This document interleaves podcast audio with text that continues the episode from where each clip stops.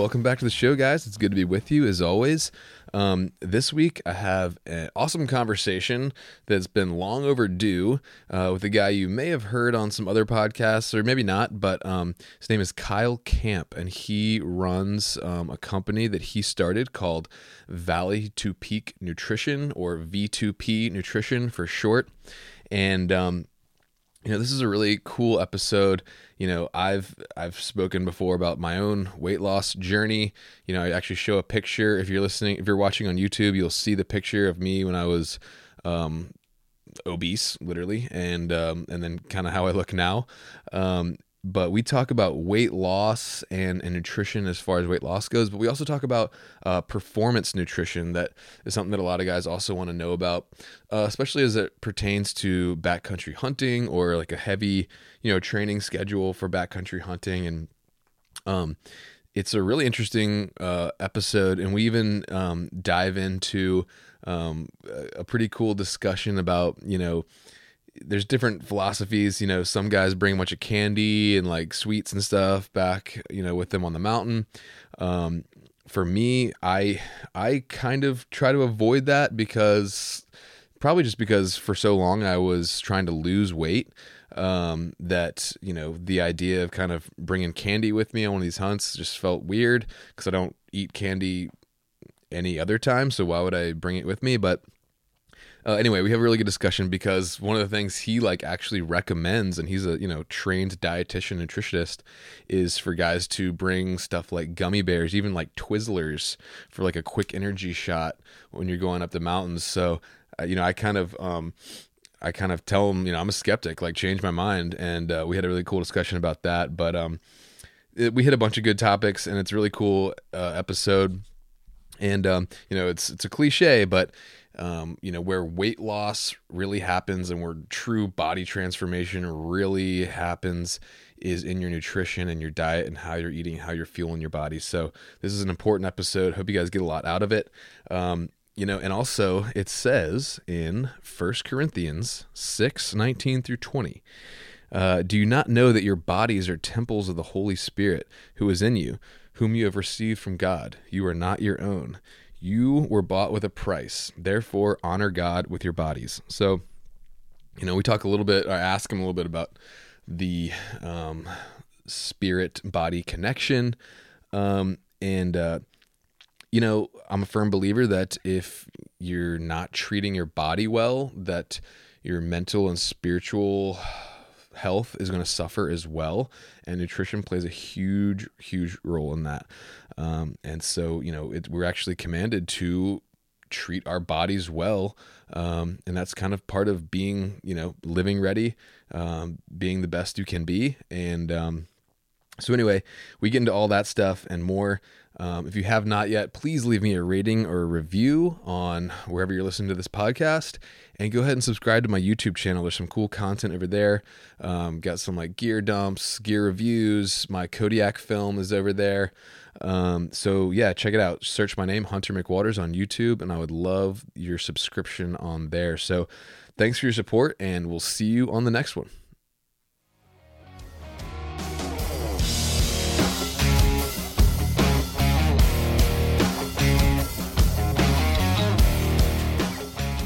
Uh, welcome to the Hunter's Quest podcast. I'm here today with my guest Kyle from V2P Nutrition, and I think we actually like talked a little bit via Messenger. Like you probably even remember, it's probably like a couple years ago. Um, but then we reconnected recently. Um, you know, I was, and that was one of the things that I initially kind of noticed about you was um, you were really willing and open to answer questions just from a random person on Instagram. So anyway, man, it's good to finally connect. Likewise, yeah. I, I, I mean, I appreciate you having me, and I do remember. I remember vividly, and we started talking about coming on. You know, kind of doing a show together. I think it was back in the fall or October, and yeah, you were a busy guy, which which is great, right? I mean, I get yeah. it. It's it's the fall, but um, anyway, I'm, I'm I'm grateful to be here now. Yeah, man. And actually, I'm even talking about before that. Like, I don't think you remember. This was like literally probably two years ago, maybe. Like, I was kind of on a weight loss journey. I hadn't even started the podcast yet. And I heard you on somewhere else and had been asking you some questions, and you were like really helpful. So thanks for that. Oh, you're welcome. You're welcome. I, I don't remember that deep of a history. I apologize, but No, um, no, if- it's good. If I was helpful, I'm, I'm glad. And so now you started your own podcast as well, correct? Yeah, yeah, it's rel- so it's it's um it's an infant, but Yeah. I love doing it. I mean, I, you know, so I'm a uh, I'm a dietitian by training, and sort of took the formal route with that to begin with, and uh, worked in a hospital for a long time. Helped uh, coordinate an outpatient program here in here in Boise where we live, and have always had this sort of passion for performance nutrition as well, which is what led into this, and maybe we'll dive into that. But um, about a year, well, not not quite a year ago, in June or July, we, we started this business. So we started Valley to Peak about about four years ago, really with uh, no intention of it ever becoming what it is. It just Yeah. kind of started it to be helpful to people and man just so humbled and and i mean the in, indescribable feeling of just humility and gratefulness that i feel to be where i'm at it continued to grow i left my job in july to do this full time Congrats. and as the program started to grow, I knew I wanted to do a podcast because one of the things I love is I just love talking about nutrition Yeah. especially in today's age where it seems like we have more information than we've ever had and people are more confused than they've ever been Yeah. right so what about you know and and geez i'm talking to the pro here what better way than to have a platform where you can just sit down and have conversations Yeah. with people about nutrition um, a lot of what we do comes from people that follow Valley to Peak. So I get questions all, like you were talking about. One of our first interactions was a conversation online. I get those all the time. And I love them. So questions that have stemmed off there, I've kept record of over the years, and so we just go back through and not only highlight the question and provide a basic answer, but for me, it's important to describe and outline. Okay, here's the answer, and here's why that answer exists Right. because I just think like when you know when you know the core of the of of the solution, when you when you know the core of the why, then it's just like oh, it's it, it's not just about getting someone to buy in easier to follow a path. It's just so much easier to pursue something when you know there's fruit at the end of the of the journey. And Yeah. um, anyway, that's a really long way of saying yes. We started a podcast. nice, dude. Well, um, yeah, I think I heard you a while back. And forgive me, I'm looking at my phone not because I'm like texting or something. I wanted to show you a picture, and also I have kind of my notes for the podcast on my phone. So if you see me or people watching see me on my phone, I'm not being rude. I'm just looking at notes or looking for this picture. But anyway, um, yeah, dude, and definitely I'm not a pro. I you know I've only been going for about a year too, but it is so cool just the um, the connections you can make with people doing this because you know you're creating content, but at the same time, you know I'm I've been able to talk to like some really the biggest names in the industry and just make some really awesome connections, and it's just uh, it's great. And you talked about you know you're really passionate about talking about nutrition and like you know, especially with something entrepreneurial, you know, like something like this, you know, if you're just trying to like force something to happen to like make cash or something, like a lot of times people are going to burn out. But, you know, if it's something you're really passionate about and like you really care about and just you would do it even if you weren't getting paid, that's when you know it's something legit. You know what I mean? Yeah, hundred percent, hundred percent agree with you. Yeah. yeah, and, and so that's you know initially when uh, again I never really had this like I'm gonna set out to start this thing. Yeah. I was on about four years ago. I was on um, a separate podcast called the Hunt Backcountry Podcast. Oh, yeah. XO guys. I think that's where I heard you, and that used to be like so. That was a huge learning source of learning for me when I was getting started.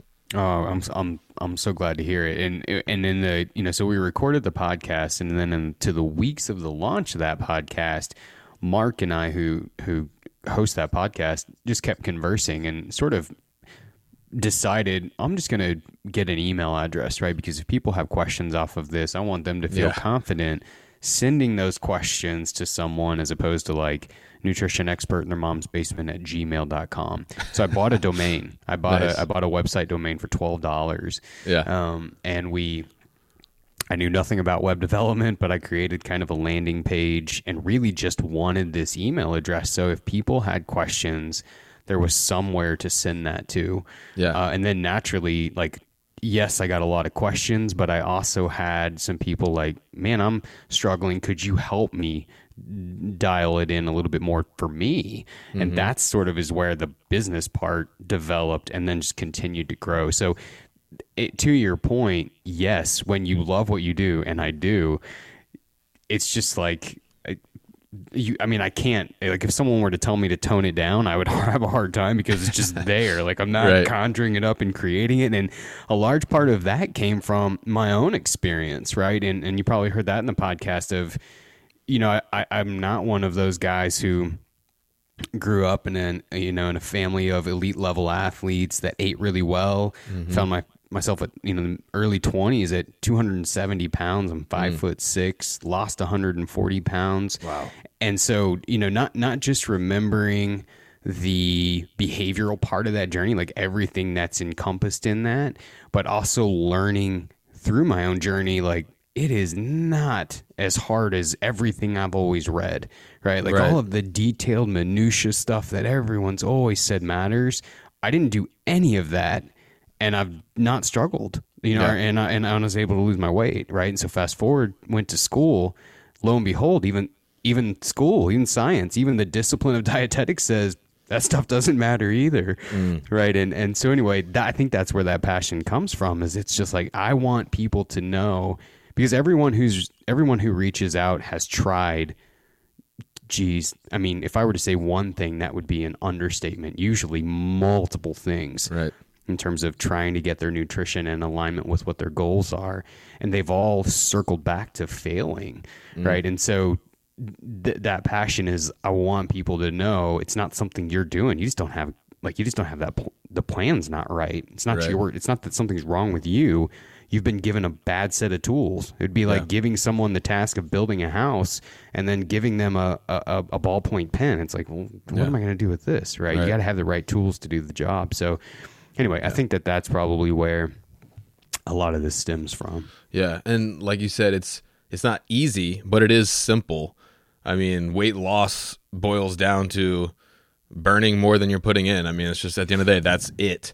And so I want to dig, um, and also I like your point about, you know, there's something to be said. You know, I saw this in my own like personal journey, even like my spiritual journey with going to Bible school and stuff like that. But like, um, school's great, not knocking it, but like, I mean, I, I think I would much rather listen to someone about nutrition who's been overweight, knows what it's like, knows what it feels like, knows how hard it is to lose a significant amount of weight and keep it off. Um, again, not difficult in terms of like having to know a lot, but you know, it's it's um, it's simple, but it's not easy. But um, I just love the fact that you've been there, you've you've felt that, and you know, I excuse me, I've had my own kind of weight loss journey. I'll show you this picture right now, so people are listening to the podcast. This is your clickbait to go on YouTube and watch. I'm about to show my before and after picture from from me.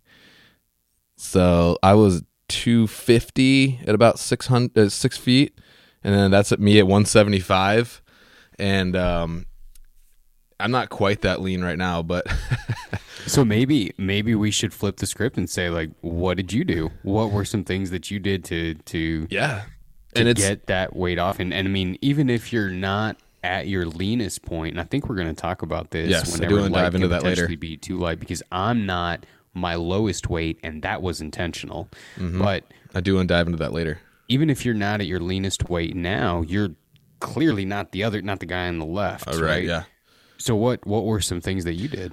For me, I mean, um, I think probably listening to some of your stuff was helpful there too. But um, a couple things. One was just having the motivation and a goal. So, you know, I just realized one day, like, I feel gross. I feel like a slob. I feel weak. I don't feel like a man. Like, I'm embarrassed to take my shirt off in front of my own wife. This is like something's got to change. Then I had, um, so that was a start. And then eventually also having a goal of, I got invited to go on a trip to Alaska, a backcountry, you know, backpacking style hunt, and started realizing what that was going to require of me physically and where I needed to be and where I was, and having a positive goal to shoot for. Um, and then, like, in terms of the nitty gritty stuff, I mean, um, it, it really came down to a jo- I joined a CrossFit gym, and not saying you have to join a CrossFit gym. I know people are, you know, different sides of the coin there. But for me, the community, the programming, um, the other people around me, kind of encouraging, kind of sparking that um, uh, competitiveness a little bit, uh, got me going. Because before I'd kind of fallen into a um, a rut of just kind of going in like you know benching a little bit doing some bicep curls some tricep stuff and like maybe jog a mile and go home you know what i mean do the same thing. And but having that that um that that community the people around me and the programming but then where it really took off which is as you know is when i started tracking every single thing that went in my mouth. And i just got that free app uh, MyFitnessPal and um I, I still track some um, and you know, I'll go through kind of phases where I'm like, all right, I need to track a little bit, kind of get back on track. Um, but that's where it really started to to come off is when I, you know, ha- I worked with my CrossFit coach who's also does nutrition training and coaching and stuff. She kind of helped me figure out the macros on there, but mainly it's just like you like I've heard you say before, it's just a very simple equation. You got to be burning more than you're putting in your mouth and have that deficit over a long period of time. And so that's that's basically it. Yeah, and that that you know that tracking piece I think often intimidates a lot of people, but something we really drive home. I mean, our our, our program's broken up into three phases. The third phase is the third phase gets rid of that, right? Mm. So the idea with tracking isn't that it's it can't. I mean, some guys love it right? Yeah. And you could do it forever if you wanted to, yeah. if you're that guy. Most people, though, hate it. I mean, they find it they find it meticulous. They don't picture themselves doing it long term, and that's the beauty. It doesn't have to be. Right. But if you were to throw hundred people in a room, and you were to give them all measuring spoons, and you were all give them all boxes of life cereal, you said, "Okay, everyone, open up the box of life cereal." Pour what you think is a cup in that bowl that's in front of you. There'd be a hundred different sizes there. Yeah. If we repeated the same thing and we said, okay, everyone, use your measuring cup, everyone would have the same measurement. So there's value in just knowing those things, and it's not something that needs to be needs to be done um, forever. So yeah, yeah. I mean, I love what you said there, and I think one of the most profound things to me is like you had something that was intrinsically driving you towards making these changes and it was worth the investment mm-hmm. right and and like the trip to alaska you had your crossfit people and just that herd mentality and um, those things can be pretty profound too. And here's the thing: like the the the nutrition and the weight end of things, and this isn't just weight loss. Like some people reach out and they want to gain weight, they want to put on yeah. muscle, they want to do these other things. And at the end of the day, it is that simple equation. But most the the barrier that exists between where people are and where people want to be isn't because we can't do basic math. It's everything else, right? Like this is I like I was talking to someone yesterday and they were asking me about what I do. I said, honestly, I think about 90% of my job is psychology, not not nutrition. Yeah. It's it's everything else about life and social situations and the inconvenience of planning and prepping and uh, all of those things that mm-hmm. make it so hard. And so, really, what the journey becomes, and this goes kind of back to your comment on CrossFit, it becomes about finding what you like, what's go- strategies that's, that are going to work for you, and then implementing those. There, at the end of the day, that one goal does need to be achieved, the calorie piece of things, no matter what the weight goal is. How you get there, there is no right way. There is no mm-hmm. wrong way. And so some people may have their own thoughts on CrossFit, but those thoughts really don't matter because they worked for you. Yeah. And that is what matters the most, which is why you've not only had such dramatic success, but clearly managed it and maintained it over the years. I, I love those points that you made. Yeah. So what I guess what were was there anything that I kind of didn't hit that maybe on your weight loss journey uh, was important for you, or um, like anything else, just kind of about your um, you know your journey in terms of losing all that weight that was important?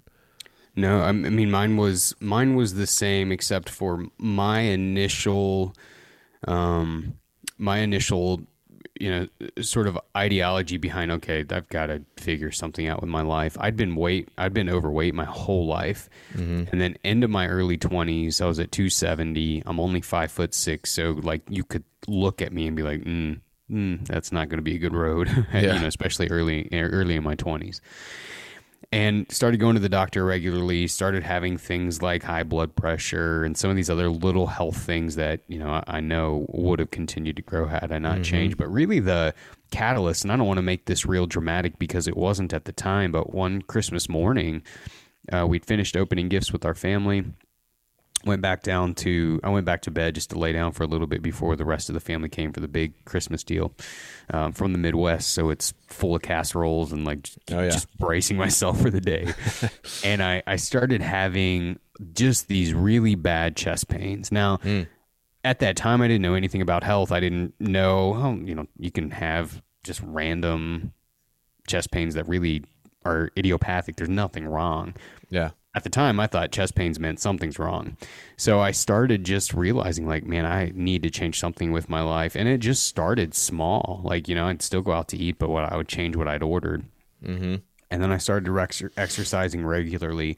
And like you, even when I started tracking my nutrition and at that time what was popular was something called SparkPeople. And it was all web based there was no like phone internet access ability to log on the mm-hmm. phone or anything like that at that time. So i would get in every day and log what i ate. And that was really where i started to get such a good understanding of how nutrition worked. Yeah. and it was just like the way that my brain is wired is if I get an answer to something, I want to know why that answer worked that way, and then I want to know, okay, well, why did that answer work that way? And so I just I would keep asking why about things, right? And then that drove me. By the time I'd taken my weight off, I was like, I was kind of at a at a crossroads in my own life. Interestingly enough, I just finished Bible school, Oh, nice. uh, and I had been dating a girl at the time who had just finished nursing school. I knew uh, this is a complete rabbit trail, but I'd been okay. involved in youth ministry, totally burnt out, did not want to go use my credentials with uh, with ministry. Knew I had to do something with my life. Started exploring what was available at the local university. Saw dietetics. Went to an academic advisor. She said, "You got no science, no math background. You weren't a good student. I would steer you more towards kind of basic health." I said, "That's all fair. I'm going to sign up for dietetics, and I'm going to go that route. If I start failing classes and see like that road is pointless, then I'll quit. I'll change, you know, midway because a lot of those classes lined up. And man, I just basically had no life for many years. I, you know, I, I'm not naturally smart. I just invested my life and my time into that and learning it. Passed. That's what moved me to the West. You do kind of an internship residency type program. They place you out here. Um, so when I came out to Idaho, when they matched me in Idaho, I thought, oh, that sounds miserable, but I'll go, I'll finish it, I'll move back to the Midwest. Came to Idaho, saw the mountains for the first time. I was done. And, Yeah. uh, been been here ever since. And so that was, you know, I didn't grow up hunting. I didn't grow up backpacking. I didn't grow up in relation. I mean, I didn't do anything outdoors growing up. I didn't find that stuff until later, right? Wow. And hopefully, even just hearing that, guy, I know there's a lot of guys that are starting to get interested in hunting, but feel this giant barrier because they mm-hmm. didn't have that exposure when they were younger, and it is hard. And I owe a lot of what I do know, which isn't a ton, but a lot of what I do know about Western hunting to guys who were just so patient with me and taking me with them, teaching me over the last you know however awesome. many years it's been, and uh, it's still definitely possible. So anyway, long term, long long long story short of I think that my route was the same as yours in terms of just tracking nutrition, Mm-hmm. and I think the most overlooked piece by a lot of people is consistency. Yes. Every I've met a lot of people that are really good about doing a couple of those things with some regularity, but there's so many holes that it doesn't give you the ability to see the wins stack up enough that mm-hmm. leads to something tangible at the end of it, right? And and that's what's hard because in the mind of the person, they think, well, I'm giving all the effort, right? Like I'm I'm trying and nothing's happening. And there's nothing more defeating than feeling like you're giving the effort without seeing the fruit. Yeah. And in reality, like when I sit down and I start really putting an eye to things, it's like you are trying, but there's also a just a there's also a the thing I love about nutrition is there is no emotion. It's complete fact. It either is there or it's not. Yeah. So even though you feel like you're trying, it's not consistent enough to see what you're hoping for. And that's okay if you're okay with what you're getting, but you can't expect this other thing if you didn't invest that work. Right? Yeah. And that's that is a that's a that's a harsh that's a harsh statement, but it's also a truth. For sure. And I have those conversations a lot because like the reality is you're going to spend your whole life chasing this thing, never getting it. And it's really not because something's wrong with you. Your metabolism's not broken. You're not in starvation mode, which isn't even a thing. It's just that there's inconsistencies. Yeah. Yeah, for sure. I mean, consistency is is is it, man. Um, I've definitely found that. And, you know, on that note, like you were saying earlier, I mean, um, you know, life is about trajectory, you know, like, you know, it's so easy now to kind of want things fast and to happen very fast, but um I liken it to like, you know, the flight path of like a bullet, you know? I mean, um if you think about that word trajectory, it's like um you know, over a 10 yard increment, that bullet looks like it's flying completely flat, but it does have an angle. And if you take that out to 500 yards, that seemingly flat trajectory is going to be like 10 inches or something. Um, and so that's why, you know, that's why I feel like you can make these small changes. You don't have to, I feel like so many people go way overboard and try to, you know, re- overhaul their entire life in a week. Whereas if you kind of build in some incremental changes and just kind of start moving that trajectory in the right direction, um, you know, 10 years from now, you might be at a healthy weight as opposed to being 75 pounds overweight. Um, and you know, stuff like tracking, um, it's it's a pain in the butt at first. Then you figure out figure it out, and it gets easier. You get used to it. It's not a big deal. You can do it pretty fast. I remember when I first started, it was like, oh, but then it, it really gets easy. I mean, same with eating good. Like when I started, I was you know I was eating fast food all the time. Um, I hated most healthy, you know, quote unquote healthy foods like vegetables and stuff. But like at once you kind of like get past like your body craving that stuff, um, like now I can legitimately say like my favorite food probably in the world right now is sweet potatoes. I used to like hate sweet potatoes. Um, like I will eat those with everything if I could.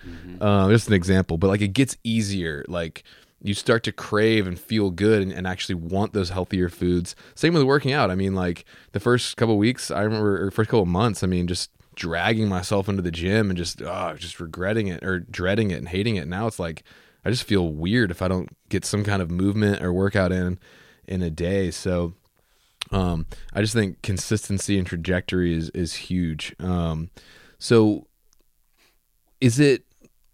I guess I want to kind of talk to you about. I saw a post the other day. You you were talking about like how light is too light, and I feel like a lot of almost all the nutrition talk um, is about you know losing weight because honestly, that's what most guys need to do is cut some weight. Like if we're just being honest, in America especially. But um, you brought up an interesting point about. Um, and, and I've felt this before because you know for so long. I mean, I was basically in caloric deficit for like two and a half years, and like to get or two years or something, and um, but now it's like I kind of find myself wanting to shift from like this weight loss mode, which I kind of got used to, into okay, I want to maintain a good weight, um, but I want to get stronger, and um, it can be tough because like you saw that picture of me, I was like at 174. I had basically like a six pack, and now I'm about at 180. Um, I would say I'm probably stronger, but like I just don't have that like cut physique, and it's kind of hard because you know you get used to like seeing yourself looking that way, and you're kind of proud of it, and then you know now I look in the mirror, I don't, you know, I can still see my abs, but not not that well, and it's like where's that balance? So I'd love love to hear you talk on that a little bit. Well, I think I think that man, there's a lot. There's a lot to unpack there. I, to maintain the type of physique that most people think they want, you have to do levels of of the things required to get there that you probably don't want. Right. Meaning you want that physique, but even the physique that you look at and think you want, most I'm just going to say the word guys and mean it broad to cover Yeah. females and females.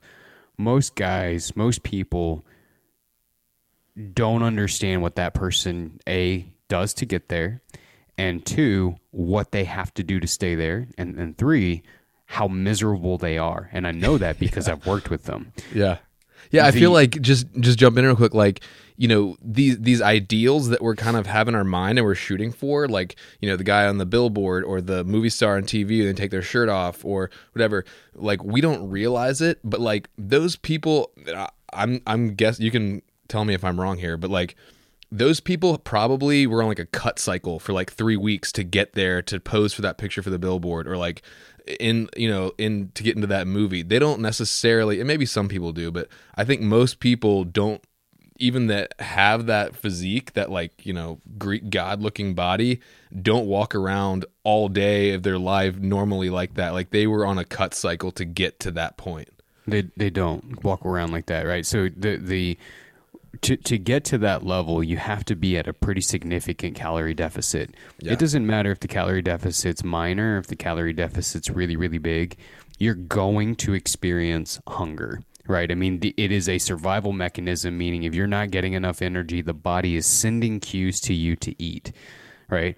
So when when the deficit is so significant that you're getting into really low levels of body fat and you're getting really really lean, those cues compound exponentially to the point of where there's even and this is true of me and, and if I can remember to incorporate my own story in this I will. There's reports of i mean people obsessing about food to the point of keeping like a shoebox full of recipes that they want to try once they stop dieting right? And so that's that's, that's one funny but on, it's sad. on another end there's a social aspect that exists. Most of those people they're not going out to eat and they are never deviating from the nutrition plan. Yeah. so sustainability and therefore consistency dr- will drop dramatically. You have to eat pretty much only single ingredient foods because that's the only way you can be precise in terms of your tracking.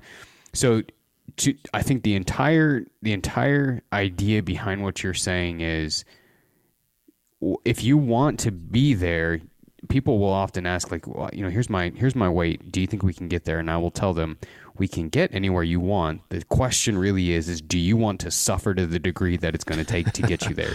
And if you say that, then yes. And and something else. And sorry, I just got all sorts of thoughts. When you when you diet to that level, right? And we're not even talking about diet like someone's really really overweight trying to lose weight. We're talking about guys that are already maybe relatively lean but trying to get really really lean calorie deficits, especially that significant, are extremely hard on the body. They, they, they cause a significant stress to the body. If you leave a person in that state forever, it will ultimately hurt a lot of the hormones involved mm. with weight loss and just pure metabolic processes. After a person gets to that level, they're doing an intentional diet where they bring calories up, and you can mitigate a lot of the weight loss. You can get a lot of you can mitigate a lot of the weight gain that comes with that. But you are most people are not living there Right. forever, right? So yeah, I, you know, a, cou- a couple of the things that I'm thinking of too. Whenever someone comes to our program, so they'll you know they'll say, well, like, "W- what should my weight be then?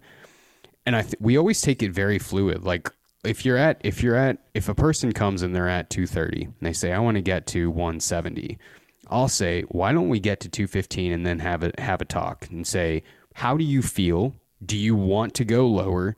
Does going lower provide you anything beyond just seeing this lower number on a scale? Do you does your physical fitness improve?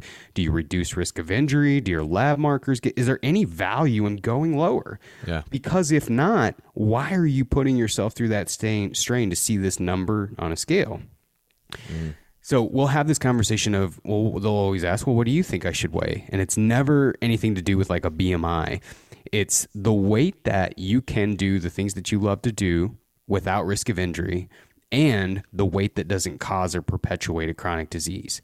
anything below that doesn't really guarantee you anything. Yeah. You know? So I think that that's part one. The other thing is that when you're setting up a program for yourself, remembering to measure things by variables you can control rather than the outcomes. You could do everything right, but you have no control if that scale moves five pounds or 10 pounds or 15 pounds. But instead, you feel like you failed if you don't see that scale move to the degree that you were expecting it to. Hmm. It'd be better to measure variables. Did you go to the CrossFit gym three times? Did you pack your lunch? Did you take jerky and an apple every day this week rather than three candy bars? Did you, whatever it is, right? Yeah. Measuring things that you have control over as opposed to outcomes. So, yes, I think, you know, looping it back to your initial question, all of the things that you had said are true. People don't live there. They had normally just finished or are going through some sort of a quote unquote cut to get there. They take the pictures and they immediately visit a buffet. that, that's Yeah. true. That is true. That's not even funny. That's the reality. No, yeah, like I um I remember having that kind of realization. I was listening to have you heard the podcast Mind Pump before? Oh yeah. Okay, it's all about like bodybuilding, which is not I never really got into this for aesthetics, but it's easy, you know, when you're a guy like me who's, you know, for a long time was pretty chubby to a point where I was like actually obese for a while. Um, and then you actually get to the point where it's like, dude, I can see my abs and I have a six pack. It's kind of like, whoa, it's kind of sweet. And then you kind of want to like ride that. But then I remember having this like aha moment of like, like you can't sustain that. Like it's like you just said, like it, it can be, you know, people's different, people's bodies are different, but it can be like detrimental to your health. And, um, like when you see dudes that are like just, you know, sub 5% body fat like just ripped it's like yeah they did that for a specific purpose for a specific time period to do this photo shoot or shoot this film or whatever and then they don't like walk around like that every day so that was kind of an aha moment but um it's kind of almost having to retrain yourself and which is kind of leads me to my next question is like uh, i'd love to hear kind of you know i'm sure we could get into it really deeply but um you know basically bottom line if you want to lose weight you got to be in deficit. Now let's say like me i'm kind of at a healthy good weight i'm in pretty good shape um, now i want to kind of shift my focus to performance nutrition so what from a high level and then maybe we can drill down deeper like what what are those kind of shifts going to look like in my day to day I think the easiest thing to remember is calories are going to drive your weight no matter what the goal is. Macronutrients, which is where those calories are coming from, are going to be the main driver of performance. Right? So the main macronutrients are carbohydrates, proteins, and fats. And each of those have a role to play, right? So one thing that I love looking at it like is it's like a person owns their own nutrition company. The carbs, the proteins, and the fats are the employees. They've mm-hmm. all got a job to do within the company. Now, certainly you could take fr- the resources from one department and give it to another, but that department's going to suffer, right? And so it would be better to, as you're setting up this company, set it up in a way that allocates the resources to each department to do the job that the company needs to get done. Hmm. The main job of carbohydrates is it's providing energy to the muscle cells and the brain. The main job of protein is recovery and repair. The main job of fat is the transport of hormones and the transport of nutrients. So, as you're sitting down and you're thinking about performance nutrition, you're likely number one going to gear your hi- your calorie intake more towards maintenance rather than a deficit to where you're still losing weight. So, you'd likely bring your calories up some. But this goes back even to the basics that you were talking about earlier. We're not talking about a huge swing where, you know, it's like the bro um the bro bulk diet, right? Where you're just pounding everything in sight in the name of gains. yeah that is that is a recipe for throwing weight on quick and putting you in a position you don't want to be in the the maintenance it's going to vary depending on how significant of a deficit you were initially in But the, the key takeaway there is it's small swings and increases, maybe a, only a couple of hundred calories to be in a position of to where now you're in maintenance. And and the main idea behind this is is when you're providing enough calories in the body to do everything that it needs to do, which again isn't just performance, isn't just training, isn't just hunting in the west, is not just doing those things. It's pumping your heart, it's letting your mm-hmm. lungs work, it's causing your brain to work, it's allowing you to walk in and out of work and, you know in the office we're not talking about extraneous stuff if you were to lay in bed all day there still is a calorie requirement that you need to stay alive I mean, even if you're working out, like the majority of your calories burned in a day is just operating your body. the largest chunk of them is that Yeah. So when we're talking about how much does it need to come up, it doesn't need to come up much. But when you shift from a deficit into maintenance, there's now is enough of a provision for everything in the body, plus just a little extra to grow that muscle and push it push it harder in the gym. Right. So that is the main key from that. Now, when you shift towards the performance nutrition piece, and this is kind of part two, you're providing enough carbohydrate to satisfy the type of activity you like. You're providing enough protein to grow and repair the muscle. You do not need giant amounts of protein to grow and repair the muscle. This idea of like a 250 pound guy trying to eat one gram for every pound of body weight to grow muscle, 250 grams of protein is asinine. you simply don't need that much. Now, you do need some. I mean, so for some people, they're going to fall into this camp of I need to put more attention to this, right? Like, so what what that would look like was when I worked in the outpatient clinic. This would often be in older folks. They'd have a muffin and a mocha during lunch, breakfast. Their lunch would typically be a bag of pretzels and a diet coke, and then maybe a snack of like peanut M and M's in the afternoon. Then they would go home and eat a 62 ounce ribeye and a baked potato with broccoli, right? So no protein except for one giant dose later in the evening. Yeah. For that person, it would be a better idea to shift towards distributing that throughout the course of the day and meeting the need.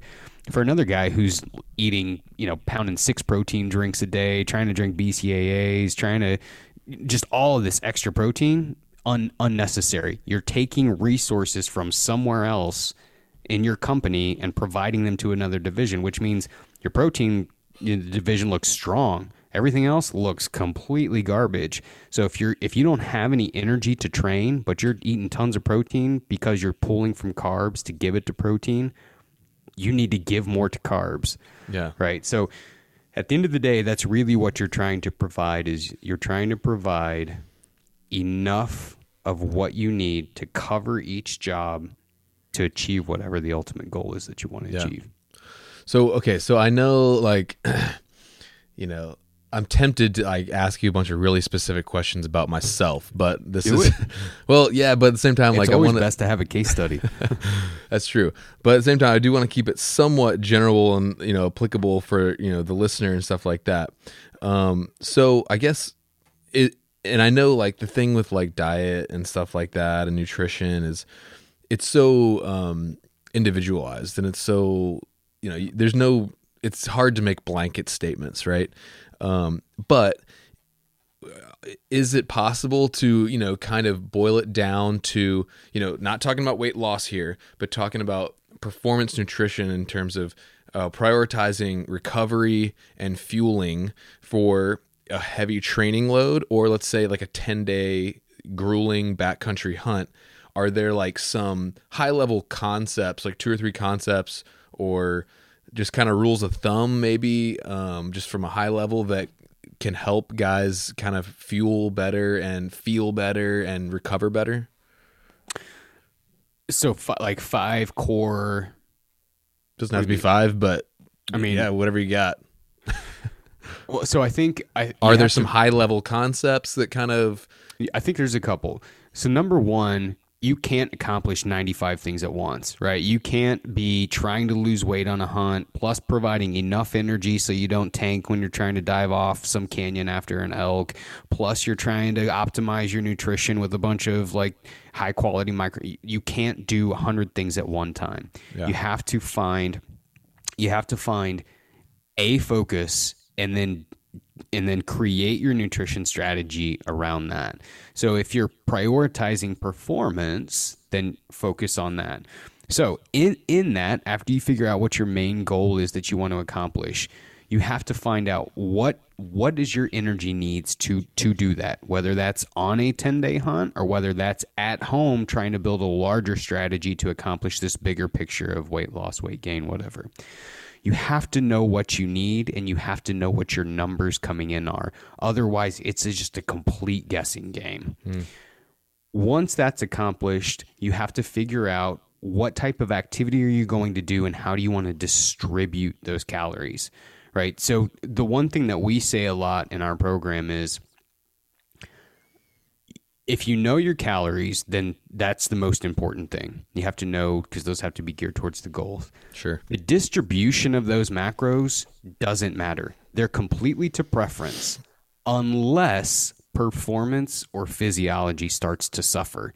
There are thresholds that exist both high and low that if the carbs, the fats, or the proteins get above or below a certain mark and either performance or physiology suffers, even if it's to your preference, it's not giving you what you ultimately want. So we have to change something. So it's it's knowing the calories, dividing those those up among the diff, the three main groups: carbohydrates, proteins, and fats. A non-negotiable portion of those calories need to go to protein, and even and the rest of it should be to preference. Meaning, don't get rid of stuff that you love. If you like a higher carb diet, I would be an idiot to tell you you need to eat low carb because you're very unlikely to be compliant to that, which means yeah. you're very unlikely to be consistent with that, which means you're very unlikely to ever see anything happen. Mm. And at the end of the day, you don't need to. We know that when we compare diets, if the calories are controlled, a certain portion of those calories are going to protein, the macro distribution, meaning whether it's high carb, low fat, or whether it's uh, low fat, high carb, what, whether it's it, the, the rest of the way that those are distributed does not matter. So when you set a person up for eating in a way that they enjoy, they're far more likely to be successful with it. So, like, we'll tell people when we sit down with them initially, the less this looks like anything new, the more on track we are to the right thing. Yeah. Nice. Um, real so uh, when you go on a backcountry hunt do you have a specific type of dehydrated food do you like or do you bring your own make your own stuff? Well i started i started nerding out into the diy stuff a couple of years ago so now I it's just, just so much work. Oh, like when you're not though. Well okay let me, let me let me rephrase it. When you are doing five like out of state backcountry trips trying to film them um, you know, 10 days each, um, like, and then like, you know, stay on top of creating content and all that, adding like, you know, the level of time and planning to like do all your own dehydrated food is just at this point it's too much for me. Um, you know, if you're doing one or two a year, okay, yeah, sure. Do your own mm-hmm. food. But like for a guy like me or like other guys maybe who just don't have time or don't have the whatever, is there like one or two brands that are better or are you are you sticking away from all that and just saying you got to prioritize making your no. own? No. So for, first you know my my my my professional training probably has my mindset around processed foods completely different than everybody else's right? So there's a there's this idea that processed food is garbage and that's not true. Not all processed food is junk food. Now all junk food is processed but the flip side of that is not true. So this idea of you know a nutritionist uh, saying you know not worried about sodium in the backcountry. That's because sodium is the primary electrolyte lost in sweat, and when you're on an early hunt, the more that stuff you can shove in, the better off you're going to be at yeah. the end of the day.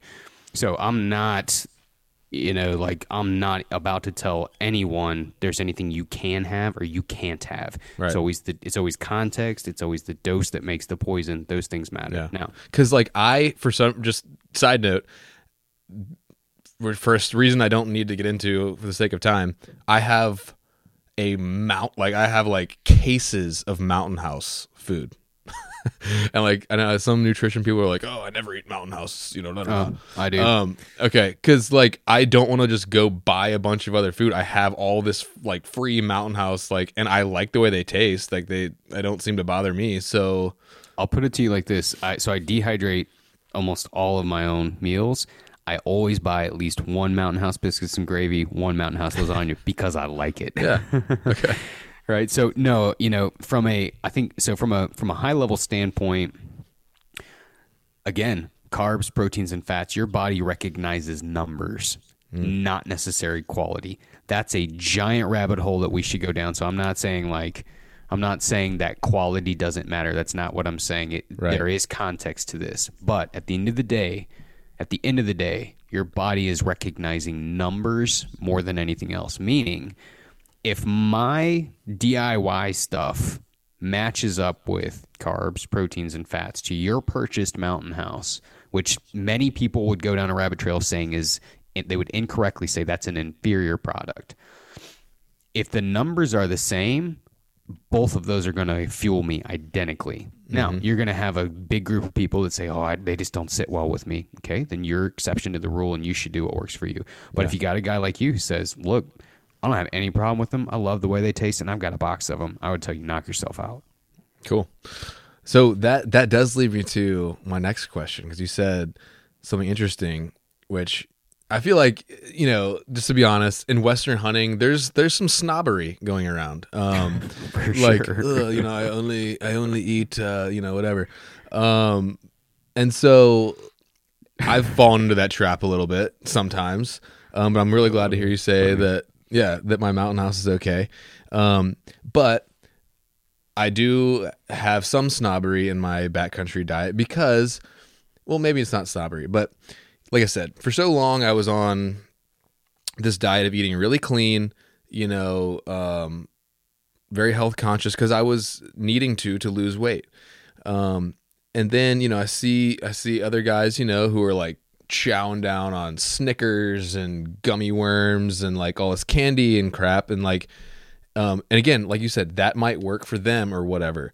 Um, for me it's like dude I've been eating clean for a year. Why would I take candy bars into the mountains with me? That doesn't compute. So um, and I know you're kind of uh, one of your things is gummy bears, and so the the the inner snob, the inner Western hunting snob in me wanted to be like, Ugh, why is he telling people to eat gummy bears? That's candy, and like, so I'm a skeptic there. I'm gonna be honest with you. Changed my mind. What's with the gummy bears? So that is a that's another. I mean, it's just a rabbit hole. There's a lot of different reasons. so so one high level, number one, I'm not eating the way that I eat in the backcountry at home. Right? Look at look at me. I'm in my office right now. I spend you know I probably work 10, 11, 12 hours a day sometimes. I spend a lot of it in here. I don't need those things. I'm not. What am I fueling? Right? I'm, Right. I'm sitting down. I don't need those things. When you are hunt, and I'm just going to use the West as an example because that's where we spend our time, and that was the context of the question you had asked. Yeah. When you look at what is the body operate off of from a fuel source whenever intensities get high, like is required in the West, it's a predominant. So first of all, the body functions on a dynamic fuel source. Nobody's just a fat burner. Nobody's just a carb burner. Nobody, nobody's any burner. It's dynamic, right? But what is interesting is that as that pendulum of intensity shifts upwards, the body relies more and more and more on carbohydrate to the point of where intensities are about as as high as 75 85% of your total all-out efforts it's 100% reliant on carbohydrate fast forward to gummy bears. When you are when you're hiking blood is being pulled from the gut given to the legs because that's what's most active. You don't want a lot of fat. You don't want a lot of fiber. You don't want a lot of protein. You want easy to digest fuel that is delivered to the legs quickly what better fit than gummy bears? Now, does gummy does it have to be that? Not necessarily. There's a lot of other foods out there that are quick to digest and that are um, low in fat, low in fiber, Such as? low in protein.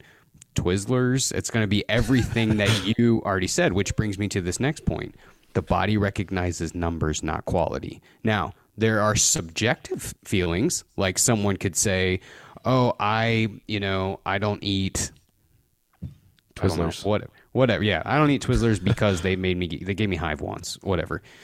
But the point is, is that at the end of the day, the body's not picking up on quality; it's picking up on numbers. So this, uh, this, this, this emotional attachment that we've got to lists of foods that are good and foods that are bad is all made up.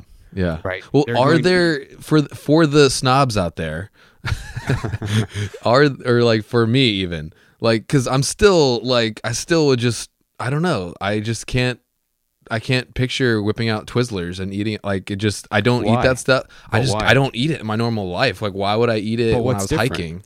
What's different between when you're hiking and your normal life? Well, I get I get you, but at the same time, are there any quote unquote healthier choices that would do the same thing as like a Twizzler or a gummy bear? No.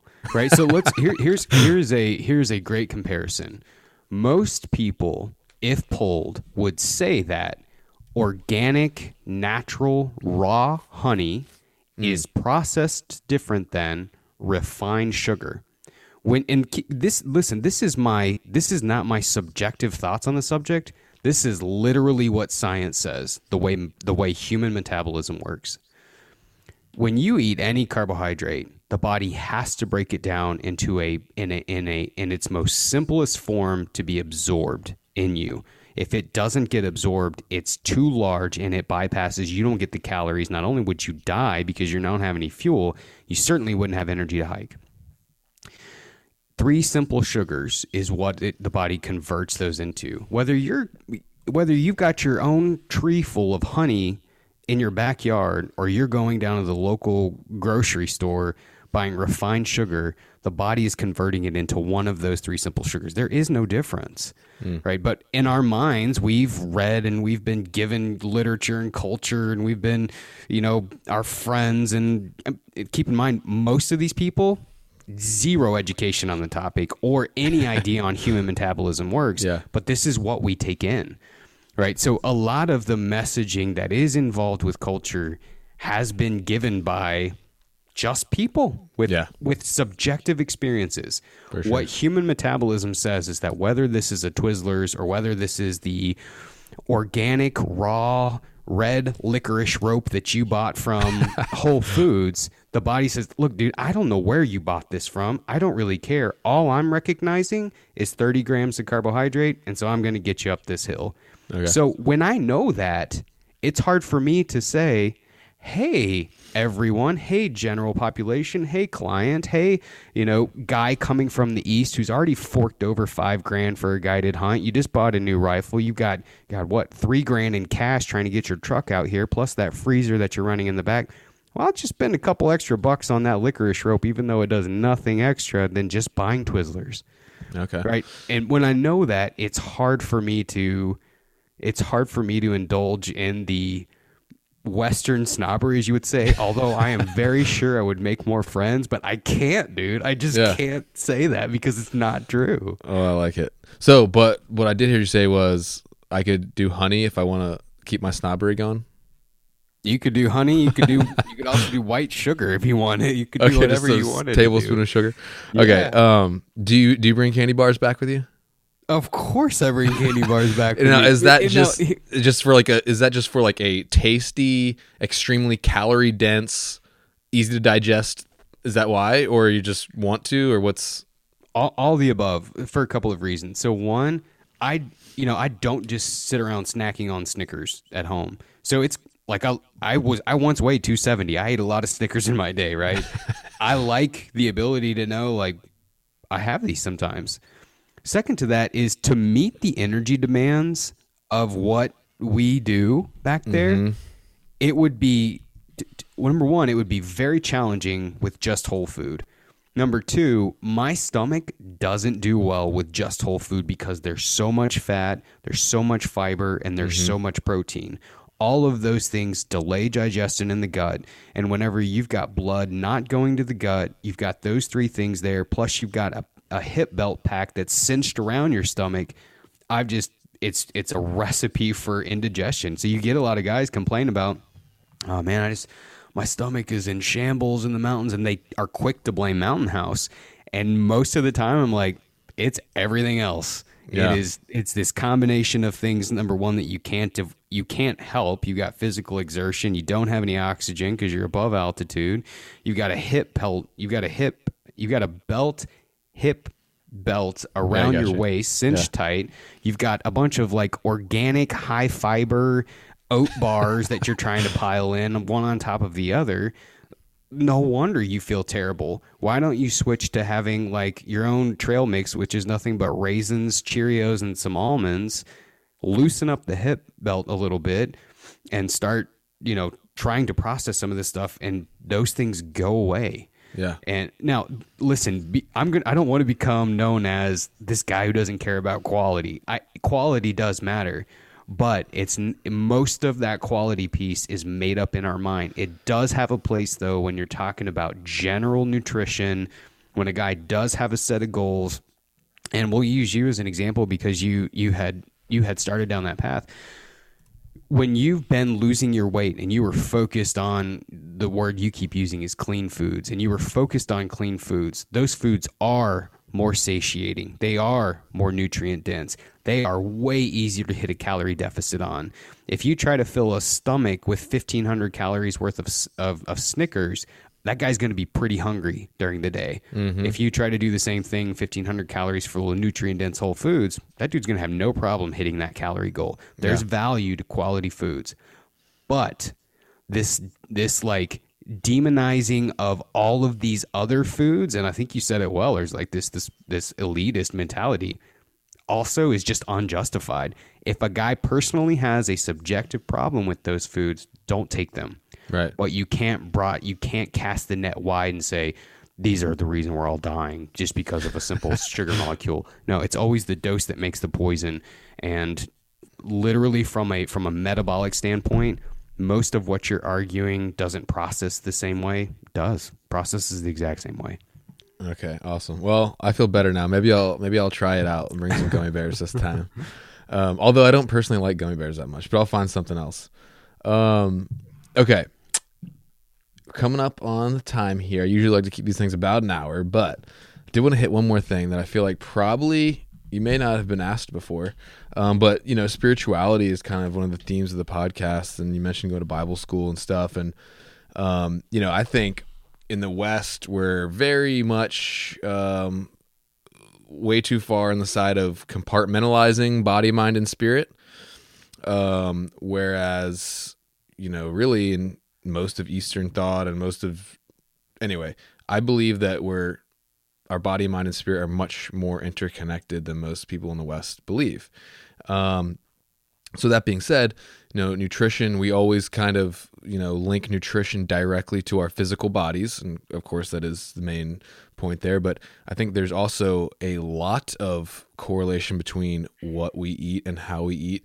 And not only our mental health, but our spiritual health, how we actually feel like if we have anxiety or if we feel down or whatever. Do you um, feel there's a connection between nutrition and mental or spiritual health?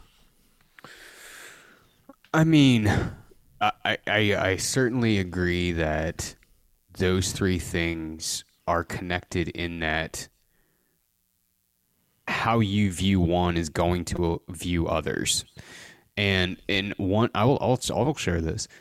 One thing that's had a dramatic shift on my life is the realization of how I see myself affects my behavior, hmm. right? So changing the way that I see myself so my behavior aligns with that rather than sulking in my emotions and and letting my emotions drive my actions rather than letting what I want to be be the driver of my actions has been a dramatic change in me for me.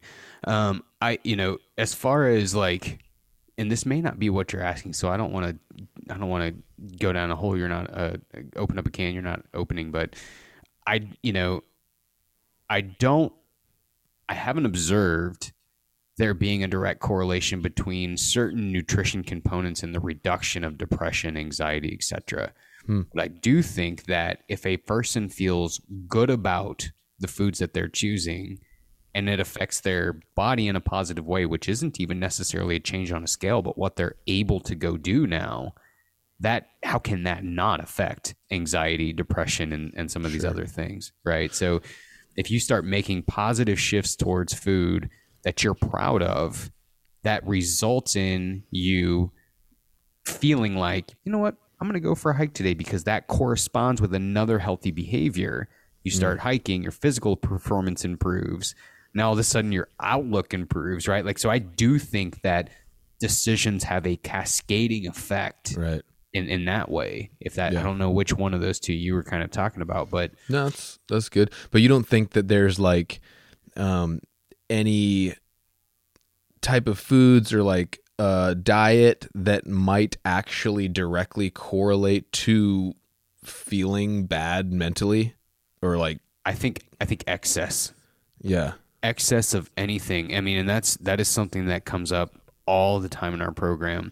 There's nothing good and bad. It's always the dose that kills us. For sure. And that is one thing that we struggle with so much here is the dose. I have seen people purchase the most expensive, highest quality ingredients and not and, and be be be so much in excess of their need they can't lose weight and that does affect their outlook. Yeah. likewise like and and i and i'm a firm believer of this because like what hope does that give the person who can't afford those things right? Who can't who can't afford the food that seems like you have to purchase this to be here. Right. and in my experience which this is again this is anecdotal. This isn't this isn't research. This is anecdotal. In my experience when you set a person up with a plan based on where they're at financially and the resources they've got not just financially but what they have access to mm-hmm. and it's controlled for them and the weight corresponds to what they want their outlook improves that affects their anxiety their depression etc Yeah.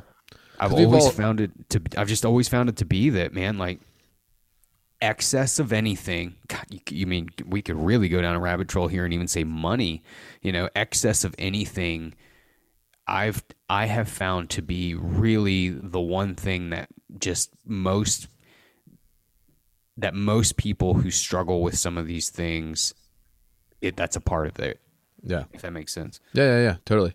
And I mean, we've all kind of had that moment where I don't know, you've been eating really well and doing really good, and then you know maybe you have a moment of weakness and you crush a whole thing of ice cream, and you just kind of feel guilty after, you know. So maybe that's just coming from the excess, not necessarily the ingredients, like you're saying. So, Well, yeah, I mean, in that in that scenario, and in that scenario, yes, it's not it's not the dairy or the sugar or the any of these individual things that's driving the weight loss, right? And somebody's listening and saying, "Oh, well, the the dopamine centers of the brain light up like it's heroin." It's the excess of those things that cause all of that. If Yeah. that same guy were to have made another choice and he scooped out a quarter cup, half a cup of that ice cream, does he get the same feelings and the same response? Most most most of our studies say no, he doesn't. So therefore, what's our conclusion? It's not the single things in that product Right. that are causing these problems. It's how much of it we eat. And this is the problem with Snickers and Twizzlers and things like that. They're not very filling. They're really, really, really, really tasty. So they're easy to overdo. And if someone doesn't have a goal of keeping their weight at, a, at bay, there is no reason to press stop. So they keep going and they keep going, and they keep going, and they keep mm-hmm. going. And it's really easy to exceed your calorie limit on those type of foods. And that is where they get a poor reputation and why you could potentially call them quote unquote bad foods. But it's all about context when you have those conversations. Cool, man. Well, this has been really interesting. Um, this one flew by, and I've really enjoyed it. So, um, but like I said, you know, we got stuff to do. So, I think that'll probably do for today. But is there anything else that you just want to say real quick in closing, or um, you know, where can people go if they want to hear more of your stuff, or even talk to you about coaching and that kind of stuff? Because uh, this conversation will probably spark a lot of questions. And though I am happy to answer questions, I think Kyle would be a much better resource if you're really serious about, you know, taking control of your life, your nutrition, whether that be weight loss or performance nutrition. Um, I know he'd be really happy to help you out. So, where can people find you? Yeah, uh, well, I want to say I want to say thank you to you for having me on. I want to say congratulations to you on the exposure and the success that you've had over the last Oh, thanks, year. man. It's been Appreciate it. cool. You've handled yourself really well, and and it makes me excited for you. So I wanted to say congrats Thanks, to you man. I appreciate too. that. Uh, if if someone has questions or anything, I'd be more than happy to answer them. Um, so our website, everything is lumped under V2P Nutrition, and the two in that is the number. So it's V2PNutrition.com. That's the Instagram handle. That's the Facebook page. The podcast is the Valley to Peak Nutrition Podcast. Um, so yeah, if you're if you're interested in if you've got a question, if you're interested in coaching, there's man, there are so many free resources that we've put out. You can check those out, take advantage of of those. Anything you're interested in is likely linked in one of those spots, either the website, the Instagram, Facebook, whatever. Cool. Cool. Well, thanks again, man. I really appreciate your time, and this has been a cool conversation. So uh, appreciate you. My pleasure. Thanks for having me. All right. Thanks.